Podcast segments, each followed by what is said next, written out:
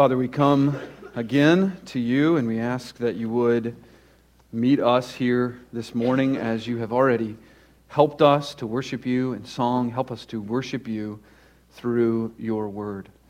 Father, magnify your name.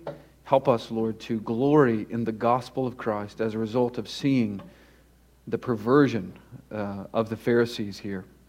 Help us to look to Christ, be satisfied in him as a result of our study here this morning. That's in Christ, and we pray. Amen. Well, I'll take your Bibles and turn with me to the Gospel of Mark, chapter 7. We pick up this morning with a study we began last week looking at the tragedy of traditionalism. And as I finished the sermon last week, I was making my way down, and Frank Shannon, I didn't tell him I was going to mention him. Uh, Frank Shannon, uh, retired elder at Calvary, uh, he approached me and shared, really reminded me of an illustration that I had heard. I think I heard this when I was in seminary, but Frank told it in a fresh way. Uh, and I want to share it with you. You probably heard it before. But there was a newlywed couple, and every time the wife would make a roast, the husband noticed that she would cut the ends off. And so one day he asked her, finally, Honey, why do you do that? She said, Well, that's just the way my mom does it. And so they decided to go to mom and ask mom why she did that. So they asked her, and she said, Well, that's just the way my mom always did it. And so then they went to grandma and asked her why it was that she cut the roast off on both ends before she cooked it, thinking there was some secret, you know, this is a way to make it delicious. And she looked at them and said, Oh, that's just because my pan only holds half of a roast. And often traditions are that way, aren't they? We do them just because that's what we have always done. And that's not too big of a deal when it comes to the way you cook a roast. But when it comes to worshiping the true and living God, what we do and how we worship Him is a matter of greatest importance. Because as we began to see last week, there is a way that you can worship the right God in the wrong way. You can do all the religious ceremonies and have all the, the loftiest theological confessions that are historically grounded and orthodox. You can go through all the rituals and even have the right God at the end of it all. Yet, your heart, verse 6 of Mark 7, your heart can be far, far from God. And as a result, your worship is rendered totally worthless, pointless, vain, empty, futile. And that's what our Lord was dealing with in Mark chapter 7, verses 1 to 13. The Pharisees and the scribes, remember, had elevated their tradition so far above the Word of God that they had effectively buried it under their man made ceremonies.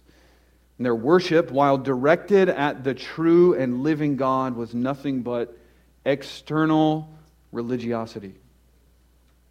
While they emphasized the externals, that was what they emphasized. Jesus did the exact opposite. For them, ceremony, ritual, externalism, that's what it was all about. Jesus was the opposite. Jesus taught his disciples that true worship always flows from the heart. And that the Father's great desire for them was that they would love God with all their heart, soul, mind, and strength. Which, of course, was nothing new.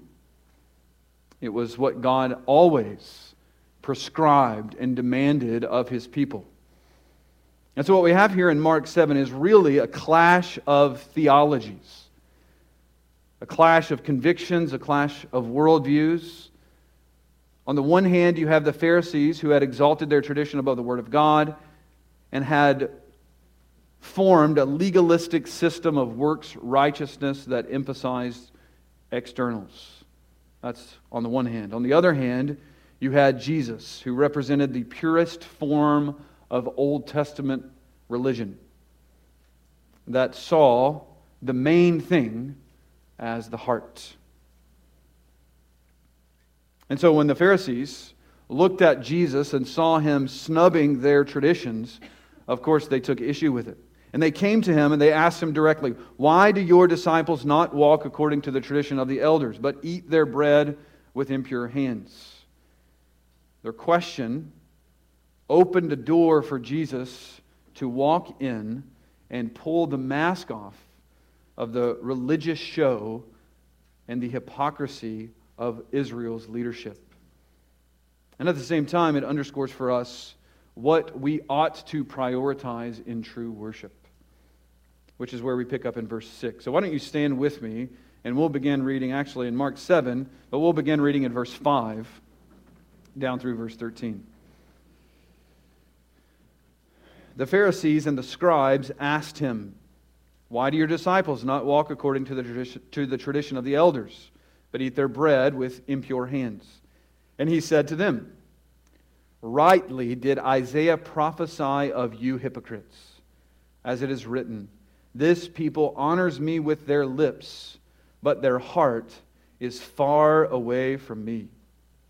But in vain do they worship me, teaching as doctrines the precepts of men. Neglecting the commandment of God, you hold to the tradition of men.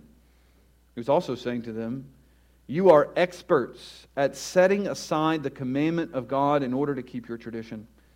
For Moses said, Honor your father and your mother and he who speaks evil of father or mother is to be put to death.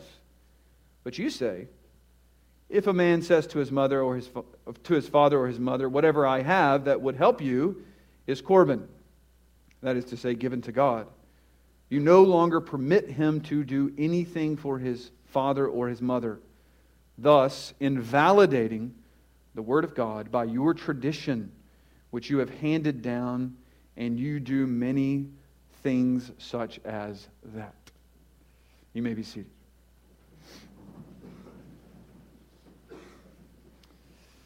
So it all begins really with this clash of theologies, clash of convictions. The Pharisees, externalists, formalists, ritualists, they see that Jesus is not training his disciples to uphold the tradition and so they come to him in verse 5 and they ask him, Why does he not train his disciples to uphold their tradition? Specifically, why is he letting them eat their bread without ceremonially clean hands? Why do they eat with impure hands? Remember, this has nothing to do with sanitation and everything to do with ceremony.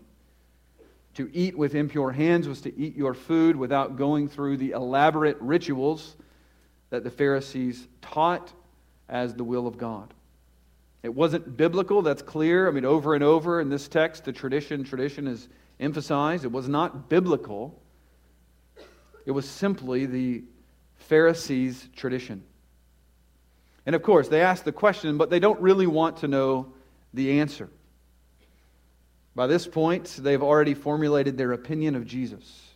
Now, this is not a, a mission to explore who is Jesus you look back at chapter 3 and verse 6, you'll remember that these men were already plotting with the Herodians to kill Jesus.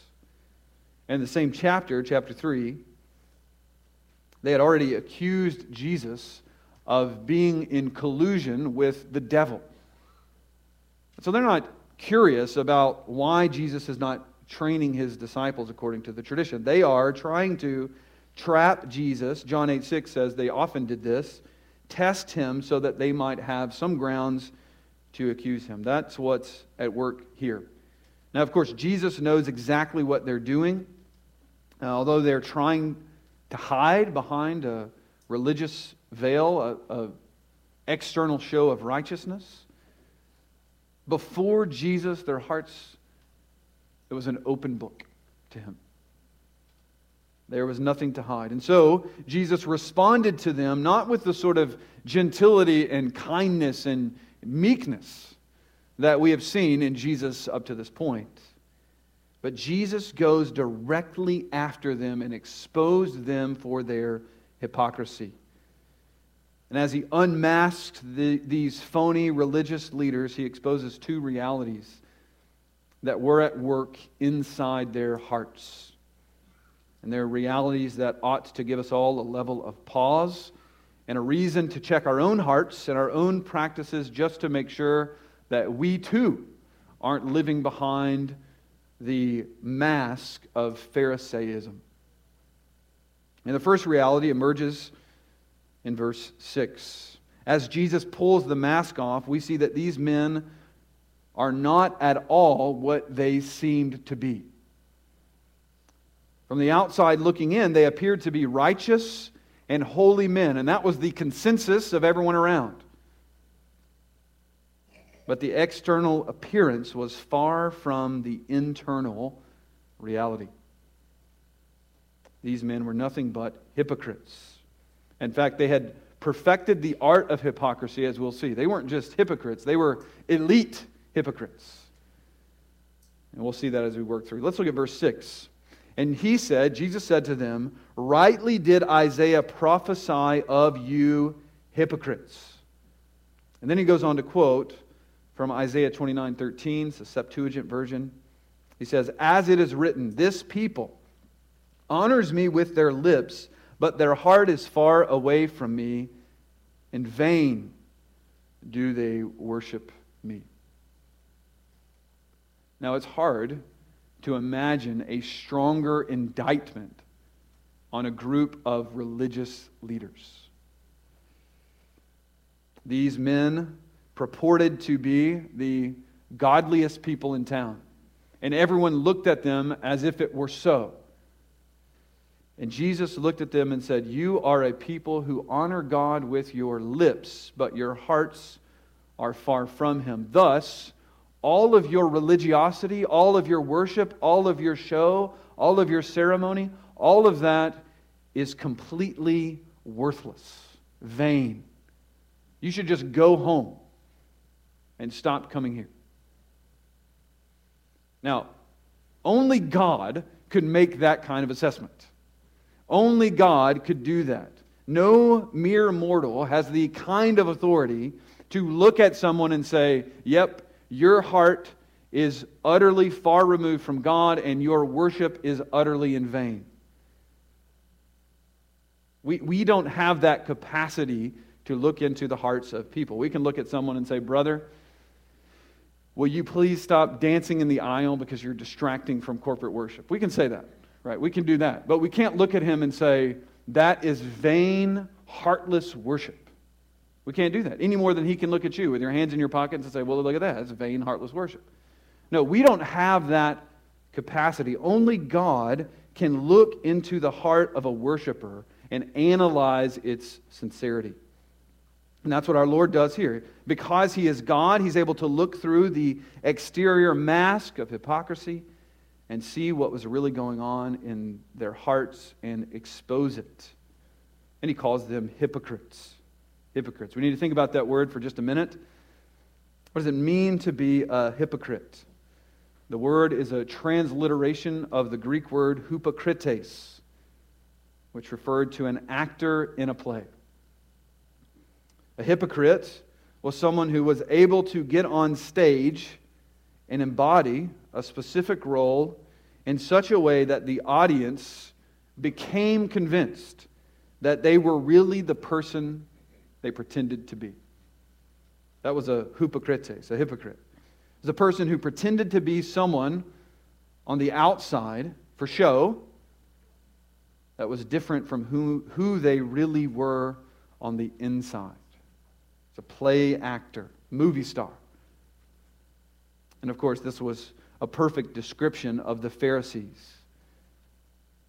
The quote from Isaiah 20, 29 13 just unpacks that a little bit more, beginning in verse 6. This people honors me with their lips. That's externalism. They know what to say. And so they say it. They honor me with their lips. They regard me in an honorable way with their mouths. But their hearts, the internal part, the inner man, is far from me. In other words, there is a radical disconnect between the inner man and the outer man. They profess to love God, but on the inside, they have no real love for Him at all. And Jesus quotes Isaiah, Isaiah 29 13. And, I think he does this just to demonstrate not that Isaiah was foretelling the Pharisees, predicting that they would rise, but he's saying that the scribes and the Pharisees were at the same level of hypocrisy that led Israel into captivity. And Isaiah was prophesying and saying that judgment was coming on the people of God unless they repent.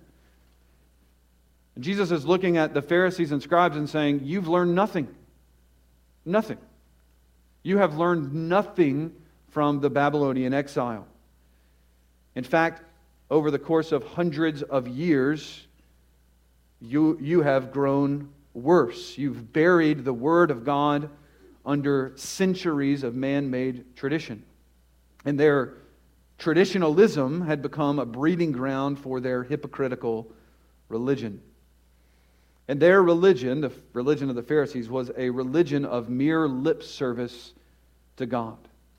It's important that we note that this was not the religion of the Old Testament. Old Testament religion, as we saw last week, was a religion that flowed from the heart. There were certainly ceremonies and signs and types and shadows, true. But God's demands on his people then, the same as it is in the New Testament, the same as it is now, was that worship would flow from the heart. What the Pharisees were propagating, spreading, was something different. It was not the heart religion of the Old Testament. It was a self righteous, man made tradition full of hypocrisy and vain and worthless and ultimately, Isaiah 1, an abomination to God. The Old Testament Jewish religion of the heart was picked up in true Christianity. And Jesus was walking that out. John the Baptist walked that out. The early church walked that out. This was the carrying out of Old Testament religion from the heart. The Pharisees had a different religion that honored God with their lips while their heart was far from Him. Now, it was John Calvin who said that a hypocrite is someone who hides the iniquity of their heart with empty words. That's exactly what the religion of the Pharisees was. It was a way to hide the inner sin of the heart behind a veil and show of righteousness. They said the things that honored, the God, honored God, but they were simply hiding sin and they were going through the motions of religion. Now, that's, that's an ever present reality for all of us. I mean, at least a temptation. I'm not saying we're all hypocrites. I mean, we are in one sense. I'm going to get on a rabbit trail here. Um, of course, we are here because we are sinners. We are all sinners. We are all prone to hypocrisy. Orthodoxy, right theology does not keep you from hypocrisy. Right? Orthodoxy is not a safeguard against hypocrisy. In fact, you can be an orthodox hypocrite. You can be a reformed hypocrite. You can have all the right theology and, and, and be able to articulate it in a way that's superior than the next guy or gal. And yet your heart is far from God. There's always, and this is my point here, there's always a danger in holding the right truths and worshiping the right God, but doing it in word only. We have to be aware of that. Listen to J.C. Ryle's comments on this. The heart, he wrote, is the part of man which God chiefly notices in religion. The bowed head and the bended knee, the grave face, the rigid posture, the regular response, the formal amen, all these together do not make up a spiritual worshiper. The eyes of God look further and deeper. He requires the worship of the heart. My son, he says to every one of us, give me thy heart. Let us remember this in the public congregation. It must not content us to take our bodies to church if we leave our hearts at home. The eye of man may detect no flaw in our service. Our pastor may look at us at us with approval. Our neighbors may think us patterns of what a Christian ought to be. Our voice may be heard foremost in praise and prayer. But it is all worse than nothing in God's sight if our hearts are far away from Him. It is only wood, hay, and stubble before Him who discerns thoughts and reads the secrets of the inward man. Great warning. We all have to be on guard that we don't bring our bodies to church and leave our hearts at home, right? We, we have to beware that we don't merely parrot right theology with our lips, go through the motions of worship while our minds are absent and far removed from God. That's a danger we're all prone to and we have to fight against. Now, praise God, there is pardon and forgiveness for hypocrites like you and like me. But I think the hypocrisy that Jesus is addressing here was actually a more sinister version of hypocrisy than we are talking about now. I mean, hypocrisy is hypocrisy. Sure. But I don't think Jesus is rebuffing the Pharisees here because in their pure worship of God, sometimes they would mindlessly drift and have to bring themselves back in, which is what the Christian does. No, the level of hypocrisy that Jesus is addressing here is far more sinister than this sort of brief absent mindedness the hypocrisy of the Pharisees was hypocrisy in its finest form. These men had perfected the art of hypocrisy, and they lived out their hypocrisy at the pinnacle level. These guys, Jesus said, would sound a trumpet as they gave money to the poor. That way, everyone around would know what they were doing. Jesus said, even when they prayed, they prayed just to be seen by men. Think of the hypocrisy there. I'm pretending to talk to God, but I'm really hoping that you think I'm great. Jesus said when they fasted, they would distort their faces, even with makeup, so that they looked miserable so that it would sort of force people to say, Wow, you look really rough today. Is everything okay? And they got you. And they would say, Oh, yeah, yeah, yeah, I'm okay. I'm just fasting again. It's my third fast this week. Just trying to honor the Lord. It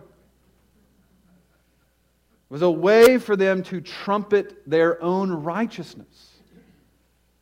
And that's why Jesus said, Beware of trumpeting your righteousness before men. You do that, you get your reward, which is man's praise. And that's where it stops. Jesus said in Matthew 23, verse 5, that the Pharisees did all that they did to be noticed by men. We rush past that. They do all their deeds, he said, to be noticed by men. Now, if you or I say that, that's probably an exaggeration. But Jesus was not exaggerating here. Every religious thing they did, they did in order to receive man's praise. And the consequence of their hypocritical religiosity was that while they fooled people into thinking they were godly and received man's praise, Jesus said they were going to hell. In fact, he said that everyone who follows in their steps, well, they become twice as much sons of hell as the Pharisees. It's Matthew 23 15.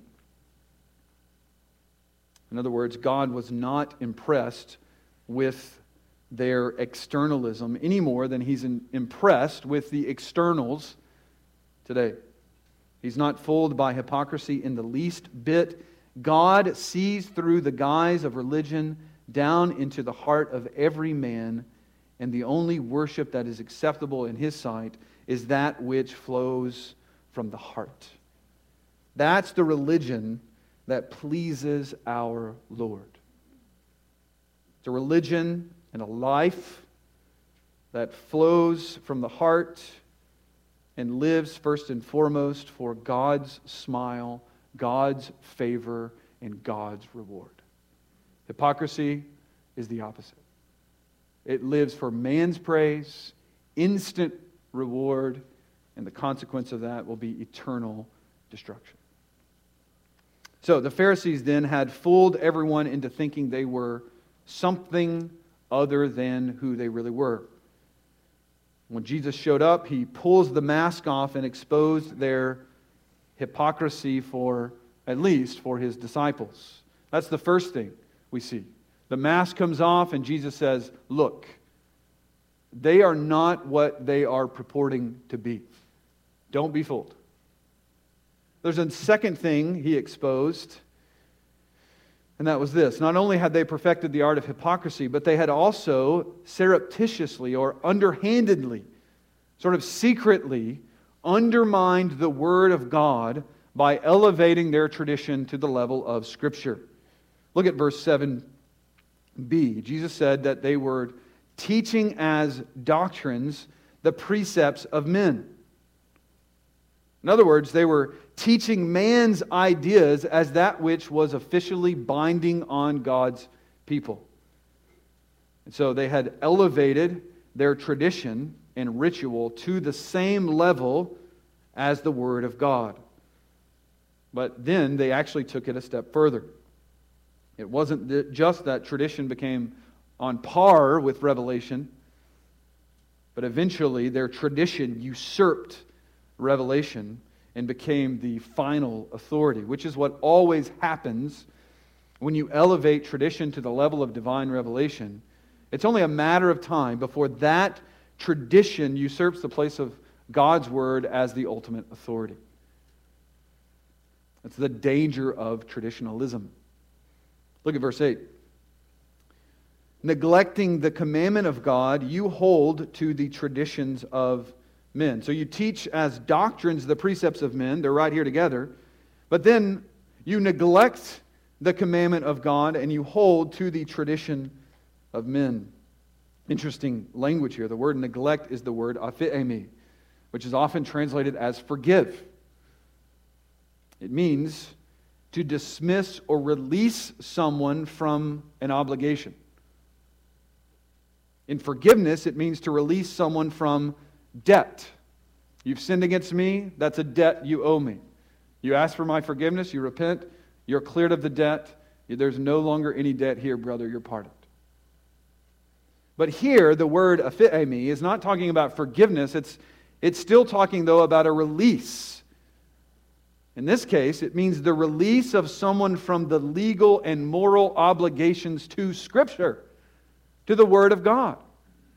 You it's you neglect the word of God or the commandment of God, meaning that you release people from their obligation to obey it.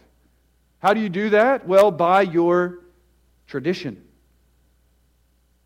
Your tradition has been exalted above the commandment of God so that people are no longer obligated to obey God, they're obligated to obey you. Boy, that's a position you don't want to put yourself in. So Jesus is saying, look, you guys are hypocrites, and you're releasing people from the obligation to obey God from the heart by the exaltation of your man made commandments. And then he says in verse 9 explicitly, You are experts at setting aside the commandment of God in order to keep your tradition. It's not just that you do it from time to time. It's not just you did it today. It's not just a one time thing. You are experts at this, meaning that you hit the highest marks of excellence when it comes to devaluing and undermining the Word of God. Well done.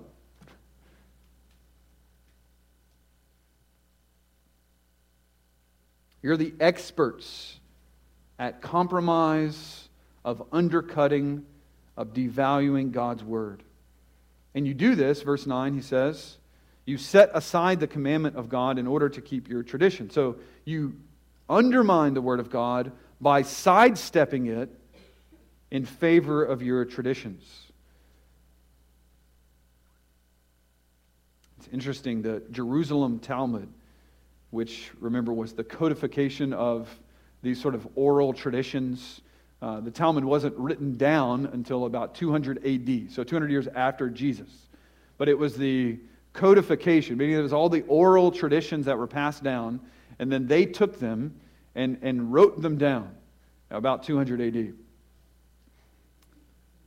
In the Talmud, it says this The words of the scribes are more lovely than the words of the law.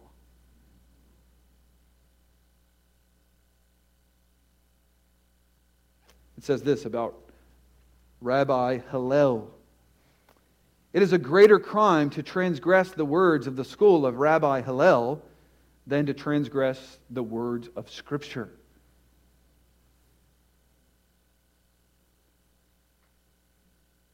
It's amazing. That seemed reasonable to them. Isn't that amazing?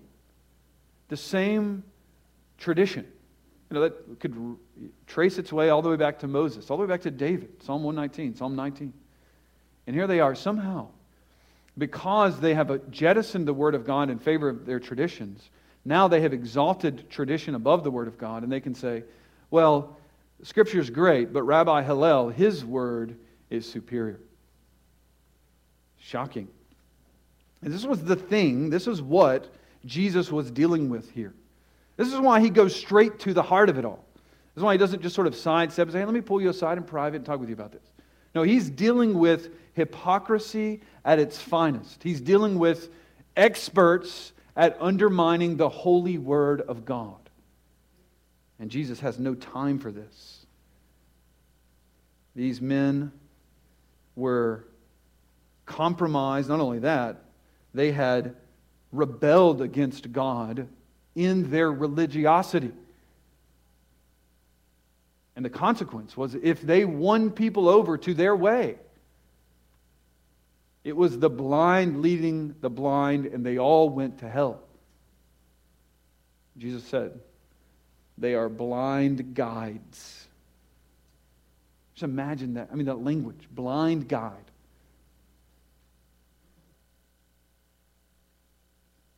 Well, Jesus gives an example of their expertise in undermining the Word of God and removing, releasing people from the obligation to uphold God's law. How were they experts? Well, Jesus said, Let me give you one example. Let me give you an illustration of how you guys do this. Look at verse 10. For Moses said, Honor your father and your mother and he who speaks evil of father or mother is to be put to death. Now, the first line there is the fifth commandment. You know that. Honor your father and mother. The second quote is from Exodus 21 17. That underscored the consequences, the heavy consequences of dishonoring one's parents. Just to speak evil of them, to slander them, merited the death penalty. It shows you God's value, his esteem, and his obligations on children to honor their parents.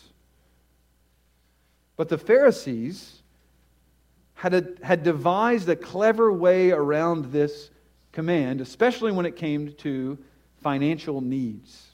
Look at verse 11. And, and as you look at this, just notice the contrast. In verse 10, we saw what God said through Moses about parents. And now in verse 11, Jesus says, but you say. You say. The you here is emphatic. It's thrown all the way to the front in Greek, and it's redundant. It's not necessary in Greek. It's redundant. The point here is Jesus is drawing this strong contrast between what God says and what you hypocrites are saying. God says, honor your father and mother.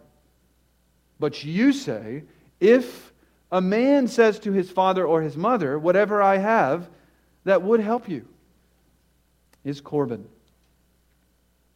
That is to say, given to God. I had some money that I was going to help you with, but I'm sorry, you're in trouble. Uh, that money is actually Corban, it's, it's given to God. The sentence implies that parents come in a, sort of a scenario where the parents come to the child with a need. They need some help financially, perhaps. And the Pharisees had trained the people that they could tell the parents if they come to you asking for your money, you just tell them that you have dedicated your finances to God. That's what the word Corban means vowed or dedicated or offered to God. rabbis had taught this principle of Corban. They could set aside all of their funds or a part of their funds in a ceremonial way with all the glory and all the hype that you can imagine would have attended this sort of Pharisaical ceremony and ritual, that they could do this and dedicate their money to God so that it was unavailable for humans to use. But it was technically a deferred offering, meaning that the person dedicating it could use it when he needed it, but he just couldn't allow other people to use it. The Pharisees were teaching people that if your parents come to you then, and you've underwent this glorious, praiseworthy ceremony of dedicating your finances to God, if someone came to you in financial need and you've dedicated your funds as Corban, well, then now you can't use your funds to support them, even if it's your mom and dad.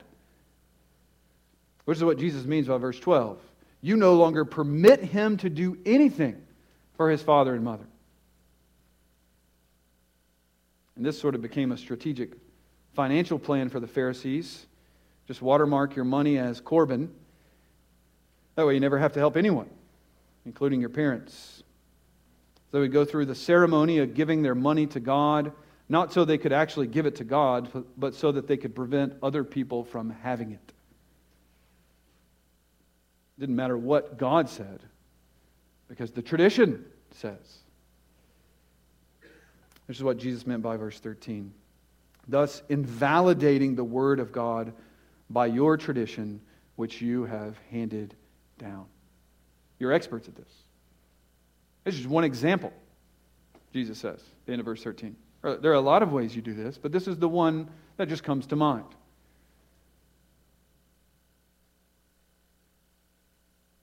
And all of this demonstrates this same reality that's repeated throughout this section. Look, at, we see it in verse 8. Neglecting the commandment of God, you hold to the tradition of men. Verse 9. Setting aside the commandment of God, you keep your tradition. Verse 13. You invalidate the word of God by your tradition. You get the point.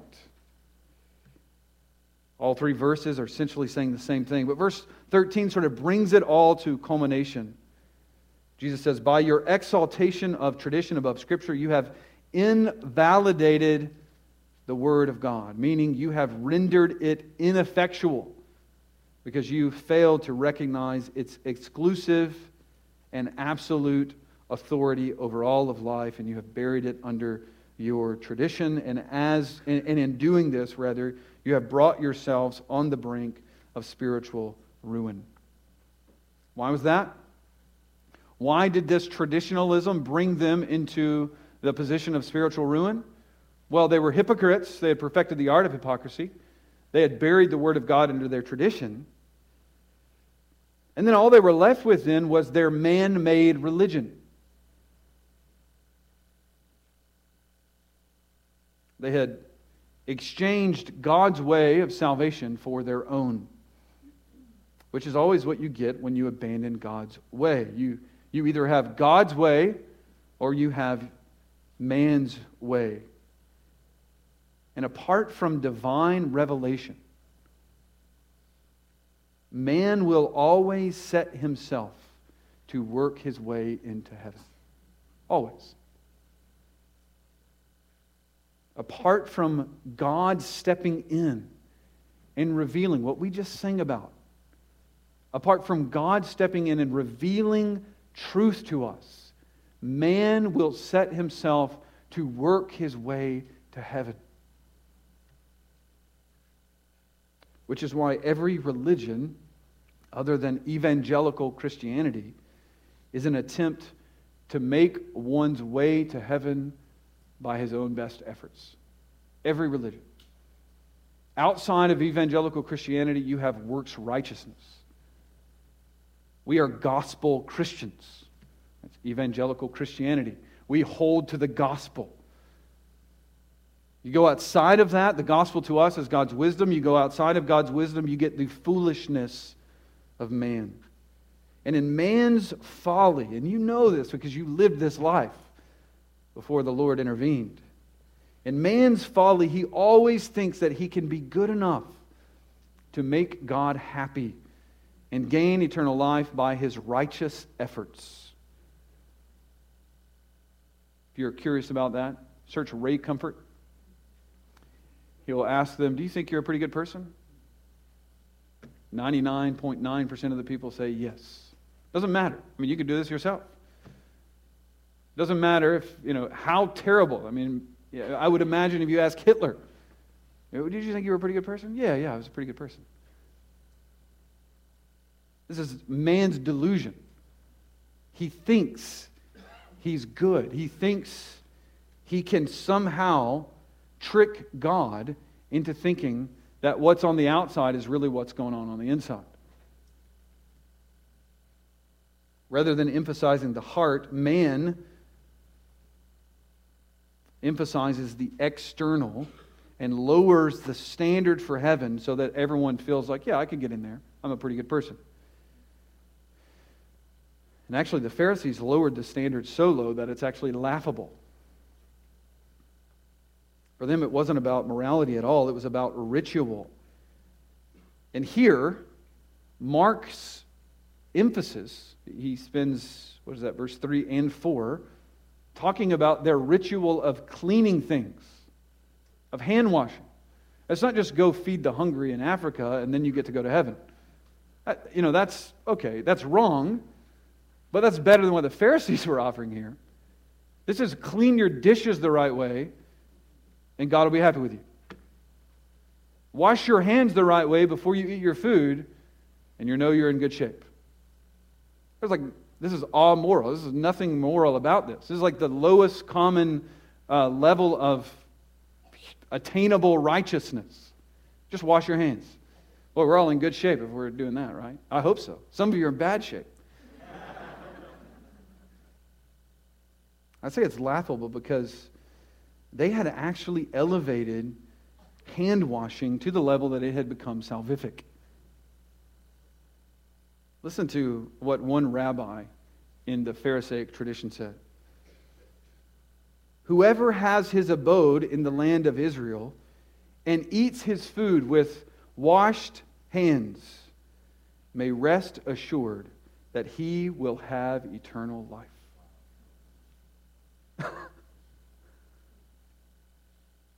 what? This is the way of man.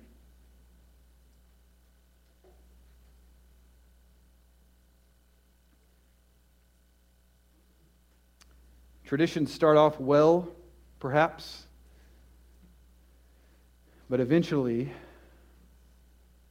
when they usurp the place of the Word of God, they lead to spiritual ruin because ultimately they jeopardize God's way of salvation and substitute it with a man made path to heaven.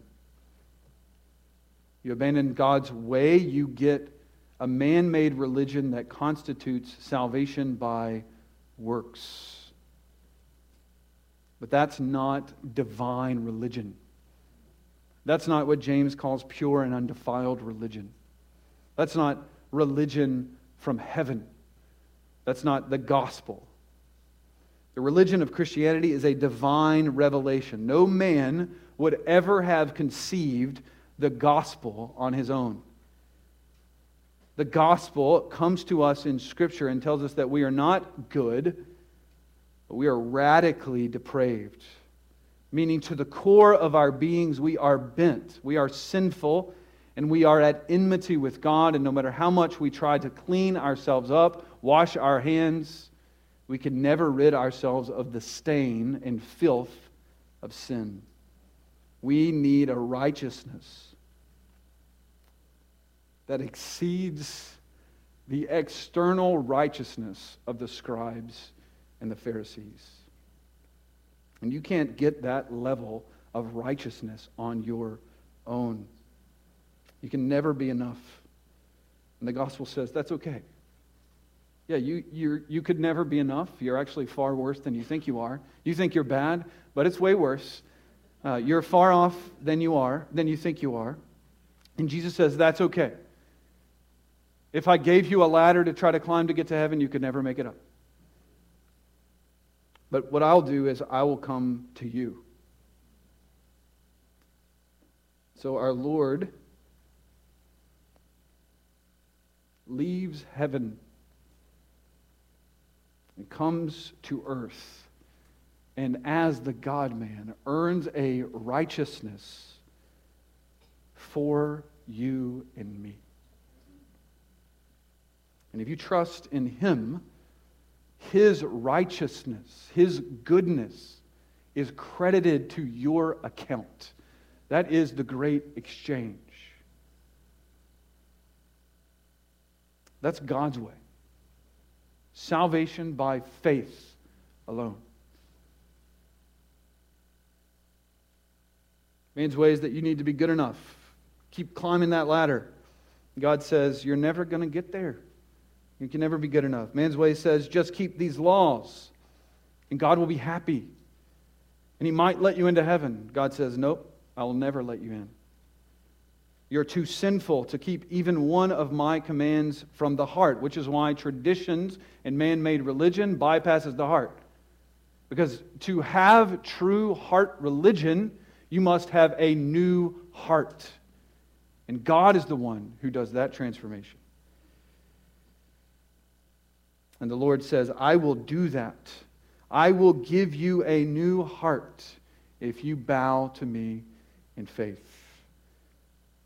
The Lord says, Your best righteousness, Isaiah 64 6, is like filthy rags. It's, it's easy to laugh at the hand washing rituals of the Pharisees. But think of the most righteous thing you've ever done. The best thing. The thing you think, yeah, that will get me in for sure. The Lord says, that's like going up to the gates of heaven and saying, Why should God saying, Why should I let you into my heaven? And you say, Well, I have a bag of trash here. It's a good bag of trash. I've worked my whole life to earn it. I've got it here. I offer it to you wholeheartedly. It's folly. God says you can't do that. The best you have to offer is not enough, but I will give you all that you need Trust in my Son. And the gospel is, for us, the gospel is reality. The gospel is what the, the Christian life is about. The gospel is what we're about at Calvary Bible Church. It's the good news that in Jesus we have been giving, given something far superior to our own righteousness. We've been given the righteousness of Christ by faith. And that is what God offers to everyone. But if you reject that in favor of man made ideas, you cut yourself off from God's way, which is spiritual ruin. It's not just spiritual ruin for you, but it's spiritual ruin for all the disciples you make. That's why traditionalism is so deadly. Because it's not just about traditions, it's about the exaltation eventually of those traditions above the Word of God which undermine God's way of salvation. And when you do that, you create a breeding ground for hypocrisy. You undermine the Word of God, which always leads to spiritual ruin, because ultimately it cuts you off from the only true hope of salvation in Christ Jesus. So may the Lord help us to be on guard against hypocritical, Pharisaical ritualism we don't do a lot of rituals here. We have tried to streamline things to guard against facilitating empty ceremonialism, empty ritualism, but it doesn't take much to latch onto for that Pharisaical bent within all of us. So just be on guard as you come. Remember that the worship God asks of you and me is a worship that flows from the heart. Let's pray. Father, thank you for this timely reminder. Lord, we bless you. We celebrate. We're grateful for this wonderful time of worship you've given us this morning. And we pray that you would multiply these moments in our fellowship. Father, that you would continue to open our eyes to your word and help us all to offer worship to you that flows from a renewed, regenerated heart. And we ask all this in Christ's name. Amen.